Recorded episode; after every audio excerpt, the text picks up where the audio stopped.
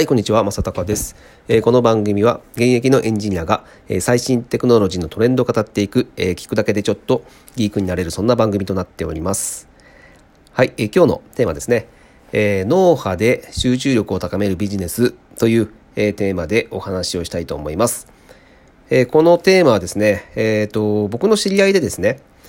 えっ、とですね、接骨院をやっていて、えっ、ー、と、主に、えっ、ー、と、スポーツをしている人の、まあ、トレーナーをしたりとかしてね、えー、まあ、そういったスポーツをやる人の、えー、体をケアしたりとか、まあ、どういったトレーニングをした方がいいよっていう、まあ、そういったトレーナーをしている、えー、そういうビジネスをしている人がいるんですね。まあ、個人でやっているので、えっ、と、まあ、そんな大きくはないんですが、まあ、あの、人気でですね、え結構ひっきりなしで、あの予約が入っているという状況らしいんですけども、で、そこの、あの人が、えー、まあ最近のコロナについてどうだっていう話をですね、ちょっと話をしていて、えやっぱりですね、えー、やこのコロナになって、まあ緊急事態明ける前ぐらいですかね、は、本当に、えっ、ー、と、まあ、結局、お客さんに触れなきゃいけない仕事なので、まあなかなかね、あの、そういった機会がどんどん減ってですね、え、かなり苦しかったみたいな話をしていたんですが、まあその間にもですね、やっぱりあの、ズームを使って、えっ、ー、と、指導したりとかっていうの仕事が結構あったそうです。まあね、あの、結局、えっ、ー、と、まあ、接骨院なのでね、どうしても触ってね、えっ、ー、と、なんかケアをしてあげたいっていうところもあるんですが、まあ、あのこういった体の動きをすればいいよみたいなアドバイスで、えっ、と、結構そういった改善、体の改善っていうのはできるので、えー、結構効果的だったという話をしていました。で、やっぱりその時、えー、どうしてもですね、その口では伝えられなくて、なかなかもどかしい思いをしたみたいな話をしていたので、これからは、もう、なんだろうな、その、ズームで、いかに、えー、言語、言語で、えー、自分の伝えたいことを伝えられるかっていう、そのべしゃりの力が、えー、もうせっかついんだろうがなんだろうが、みんなに必要になってくるね、みたいな話はしていて、まあ確かにそうだなというふうに思いました。で、えー、じゃその他にね、うん、なんか、こういった、えっ、ー、と、接骨院みたいな、そのトレーナーみたいな仕事で、なんかテクノロジーみたいなって使わないのみたいな話をしていてですね。で、まあ、最近なんか面白い体験をしたというふうに話を聞いて、それが何かと言いますと、えっ、ー、と、まあ、その接骨院の方の、えー、まあ、知り合いがですね、えー、なんかアメリカで買ってきたみたいな話で、あの、脳波を調べられる、えー、まあ、ヘッドバンドみたいななんかありますよね。ヘッドバンドつけるとその脳波が、なんかアプリ上で調べられるみたいな、えー、サービスがあるらしいんです。そういうデバイスかな？デバイスがあるらしくて。で、それを、えー、つけながら、えー、なんか、なんだろう、あの、サッカー、もしサッカーで言うと、そのリフティングしたりとか、なんか、ああと、なんか、ば、野球をしてしようたら、その素振りをしてみたりとか。で、そうしていると、えっ、ー、とですね、その、面白いことに、えー、集中力が高い時は、えー、何か物が物音とかしたりとか、うん、人に話しかけられた時でもその脳波が結構一定らしいんですよね。うんであの集中力がないっていう状況になるとやっぱちょっとした物音でその脳波がバーッとブレまくると。うん、でこれってなんか面白いんですがそのその日によってその日のコンディションによってやっぱその全然違うんですってね。その脳波の動きというか、そういったことがですね。で、やっぱそれそれは環境にもよって、えー、まあ、この環境でやると集中力続きやすいよねとか、えー、この環境だと集中乱れやすいよねっていうところとか、やっぱ人によってですね、かなり違うらしいんですね。うん、で、そういったことが可視化できるこのサービス、えすげえ面白いなっていう話をしていて、確かにこれ、すごいなんだ、あのー、使えるなと思ったんですよね。あのー、やっぱ人によってですね、その、さっきも言いましたけども、その、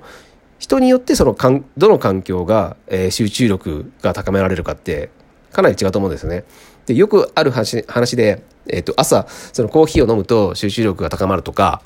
えー、もしくは、まあ、人によってはなんか、その、ヒーリング系の音楽を聴きながらやると集中力が高まるとか、まあ、あとは、いや、いやいや、あの、ロック系の音楽をかけた方が集中力高まるとか、まあ、そういったことって、まあ、あの、人それぞれなんですよね。うん、個人差があるというところで、これなんか、その脳波を、えっ、ー、と、調べることによって、自分がどの状況、どの環境で集中力を高められるのかっていうのを、えなんか調べられる、えー、なんかサービスみたいなのがあったら、えすげえ使いてえなっていうふうに思ったので、これなんかビジネスなんじゃないかなと思ったんですよね。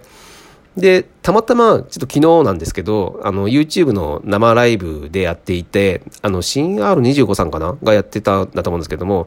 えっ、ー、と、なんか、著名人が、えー、なんか商品を、あの、今年か、最近買って、あのー、良かった商品みたいな、紹介するみたいなやってて、で、堀江も、あの、堀江貴文さんですね、が、えっ、ー、とですね、なんか血糖値を、えー、2週間ぐらい、えー、かけて調べられるなんかサービスをですね、あの、紹介していて、あ、これなんか脳波のやつに似てるなと思ってたんですけど、まあそれはなんかその、えー、血糖値を調べられる針みたいなのがあって、それをなんか2週間ぐらい差しっぱなしにできるそうなんですよね。うん。の2週間、なんだろう。点滴みたいな感じで、えっ、ー、と、針を、あの、痛くないらしいんですけど、針を、まあ自分の腕とかになんかに、えー、刺して、で、2週間、えー、自分が、えー、どういった時に血糖値が高まるかとか。で、これもやっぱ人によって違うんですって。あの人によっては、えっ、ー、と、パンを食べてる時の方が、えー、白ご飯を食べてる時より血糖値が上がったりとかですね。なんかその状況によって、あの血糖値が上がりやすいシーン、上がりにくいシーンっていうのが、やっぱ個人差があるんですって。で、血糖値は基本的には、あのー、あまり高くなりすぎない、低くなりすぎない。うん。あのー、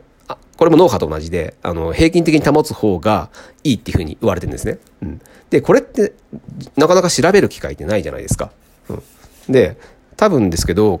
あの、アップルウォッチとか、そういった、あの、普段つけてるウェアラブルだと、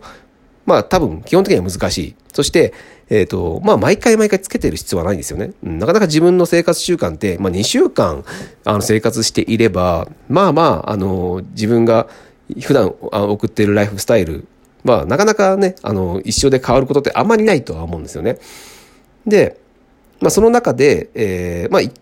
一体ね、一回2週間のサンプルを取ってしまえば、自分が、えどういった血糖値の変化をするかっていうのは大体見えてくると思うんですよ。うん。これを食べた時に、えー、上がってるよねとか、えー、これをしてる時に上がってるよねっていうのは、大体見えてくるので、大体その傾向がつかめるじゃないですか。で、それを一回知っておけば、一生使えるじゃないですか。うん。自分はこれをやると血糖値が上がりやすいから、えこっちに変えようとか、えー、まあ、そういった判断がつくようになると思うんですよね。だそれと同じように、えーと、脳波をあの調べられればこれってあのさっきもスポーツの話もしていましたけども、えーと、例えば自分が仕事をしてる時ですね、うん、さっき言った、まあ、コーヒーを飲む時とか、えー、どんな音楽をあの聴いてるとか、まあ、どういった順番で仕事した方がとか、うん、なんかいろいろその自分のけの集中力のが続きやすいというか集中力を高めやすい環境でなんか働くような、えー、情報っていうのが、えー、なんか調べられたらこれ絶対いいよねってなんかいや自分だって絶対これ調べてみたいなと思ったんですよね。で、まあ、こういったサービスがもし日本であの普通にね普及していけばまあ当然これ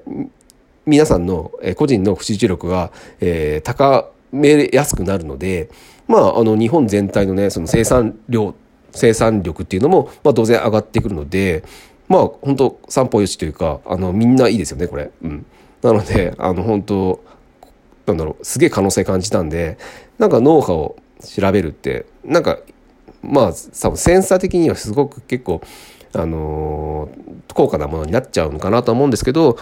あの、まあ、2週間とかね、3週間とか、その調べる期間を決めて、なんかレンタルして、センサーをレンタルさせて、で、えっ、ー、と、調べるだけのサービスみたいなのを、あの、まあ、デバイスじゃなくてね、うん、デバイスを売るっていうのは、なるとちょっと敷居が上がっちゃうので、そういったサービスを売るみたいな形で、え、ビジネスをしていくと、えー、すげえ可能性感じてるなと思ったので、ちょっと今日はこんなお話をさせていただきました。まあ自分的にもそのヘルスケアって非常にあの興味持ってるんですけども、なかなかね、あの、アップルウォッチとかそういったなんかウェアラブル系のヘルスケアって、うん、なんか、あの、ずっとつけてなきゃいけないって、ぶっちゃけどうなのかなというふうにちょっと思っていたので、まあこういったなんか調べるという目的でつけて、えー、あの、期間を限定して、あのー、つけてもらって調べるっていうのは、なんか可能性があるし、えー、僕はそれをやってみたいなと思います。いました。はい。まあ多分ね、あの、そのうち出てくると思うんですよ。まあ血糖値も出てくると思うので、まああるので、えー、脳波っていうのも当然なんか出てくるのかなと思うので、あまあ日本だとなかなかね、その、あの、認証を降り降りたりするのが大変なので、日本だとなかなか難しいかなと思うんですけど、まあ海外でも多分そういったものがどんどん流行ってくるのかなと思うので、ちょっと僕もそういったものが、まあ、手に入りやすくなったら試してみたいなというふうに思いました。はい。えー、今日は、えー、脳波で集中力を高めるビジネスという、えー、お話をさせていただきました。えー、また面白かったですね。えー、なんか参考になったという方は、えー、また聞いていただけると大変嬉しいです。はい、今日は以上になります。それでは。